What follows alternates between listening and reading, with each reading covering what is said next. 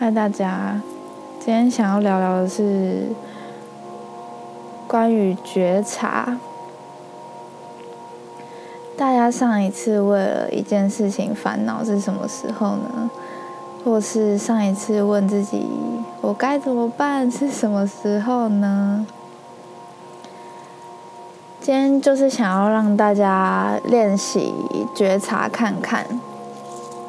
在问我该怎么办或是烦恼的时候，不要问我该怎么办，而是问我的哪个部分在为此困扰？为什么你会被这个问题而困扰？为什么你会把这件事情视为一个问题而困扰？向内来看看，你了解自己的哪个部分和你重视的哪个部分令你困扰？看见困扰这件事情啊，你就可以知道你并不是他，或是看到你的情绪，嗯，难过啊、生气、嫉妒、羡慕这些情绪，看见这些情绪，你可以知道，那你就并不是这个情绪本身，它只是你看见的一个对象，就像是主体跟客体，你看见的这个情绪跟。精神是客体，而看见的是主体。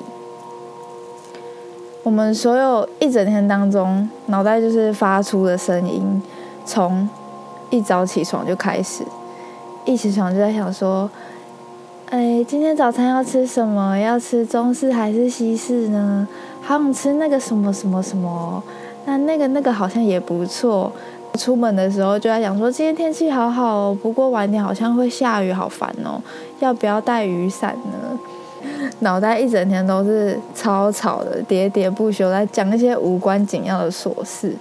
我们脑袋一整天就已经够吵了，然后在这个资讯又爆炸的时代，我们还要每天划社群、看图片、看影片，影片可能超过个十五秒就开始没耐心，想要往后滑。就我们一整天都在一直。精神轰炸我们自己，耶，就没有好好的去向内探究，然后给自己一个静心的时间，去觉察自己的情绪。而且常常有很多时候，你会发现自己的情绪通常不是来自于自己不愉快的情绪，或是被影响到的情绪，让自己不快乐的情绪，好像多半都是来自于他人，而不是来自于自己。但是我们自己却不知道。会以为解决外在的问题啊，就是要去改变外在。可是这个就像是在吵架中气头上面的两个人说出来的都是很伤人带刺的话，怎么有办法好好的理性的沟通，对吧？那同样的道理，其实需要改变的一直都是内在。就像我们在吵架当中要把情绪缓和下来，才可以好好的沟通，不是吗？是要改变的是内在，而不是外在的环境。就要从观察和感觉开始，只是单纯的看见你周遭发生的事情，你脑中的声音，就像你内在的室友，一个很烦的室友，整天只是看着他一直讲话，一直讲话，一直讲话，你就会知道这个人的个性和想法。但是你不用做任何的批判，你就是只是觉察他，看见他。因为我们平常都跟我们自己内在的室友靠得太近了，常常会被他控制。但是他其实就是一个疯子，然后讲个没完。就是如果把他拟人化的话，我一定会超讨厌他的那种朋友，真的太吵了，然后又停不下来。之前我是接触冥想啊，是因为失眠睡不好了。那时候觉得自己脾气很差，就是因为个性很急，就想要赶快把事情做好。就当然还是希望自己可以静下心来，因为个性比较急嘛，所以就想说冥想看看。开始冥想的时候啊，其实就发现自己脑袋声音真的很多，诶，就是根本前几十分，可能前二十三十分钟。你虽然是躺在那里很安静在听音乐，可是你脑袋就是不停的有一堆声音，想今天发生的事情啊，过去发生的事情，对无关紧要的事情。而且更累的是，脑袋在讲完这些的时候，还是会问自己怎么这么吵？可是那同样也是自己的声音，很崩溃。但是冥想久了之后，虽然那些声音还是在，就是不可能会消失，因为他就是每天都在那边讲一些有的没的。但是后来体悟到，你就让那些声音来，那它自然就会走，就会进入到另一个状态。但是这不是今天讨论的范围，冥想的另外一个状态，有机会再说，怕自己又会离题。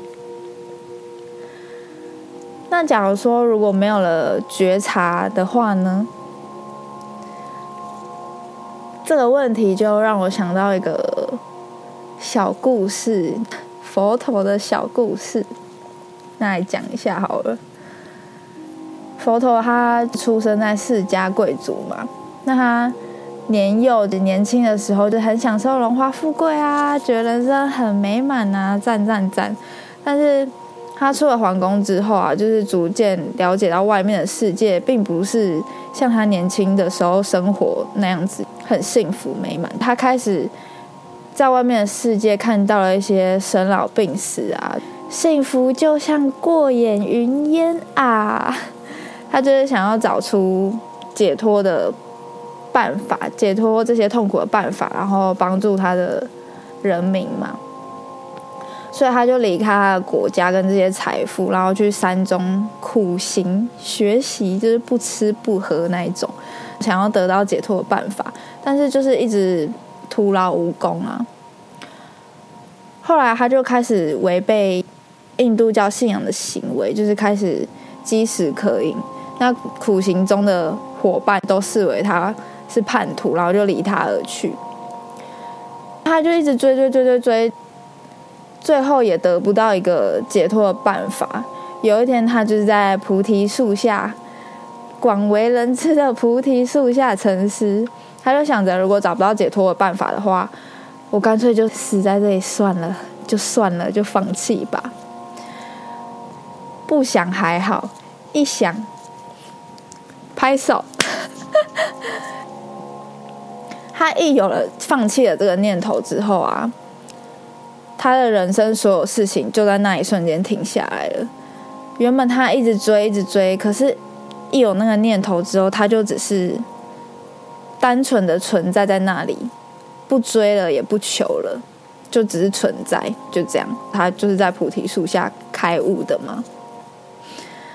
所以，如果人没有了觉察，你这个人就不会在这，我就不存在了。因为没有我的感觉，也没有了可以被觉察的对象，也没有了觉察的人，没有因为觉察而定义出来的所有事情，什么都没有。如果你把意识关掉的话，就什么都没有。你看见的所有意识、精神、思想，接受到的一切都不会存在。但是我们现在生活在这个地球世上，我们还是保有觉察的。你可以选择有意识的接受这一切，你可以觉知到你正在觉知这件事情。希望大家可以多一点时间探究自己的内在，或是给自己一点点静心的时间，然后去察觉自己的情绪，还有跟那个很吵很吵的室友。保持一点距离去观察它，等同于在观察自己这样子。那这就是今天想要分享的内容，大家下次见。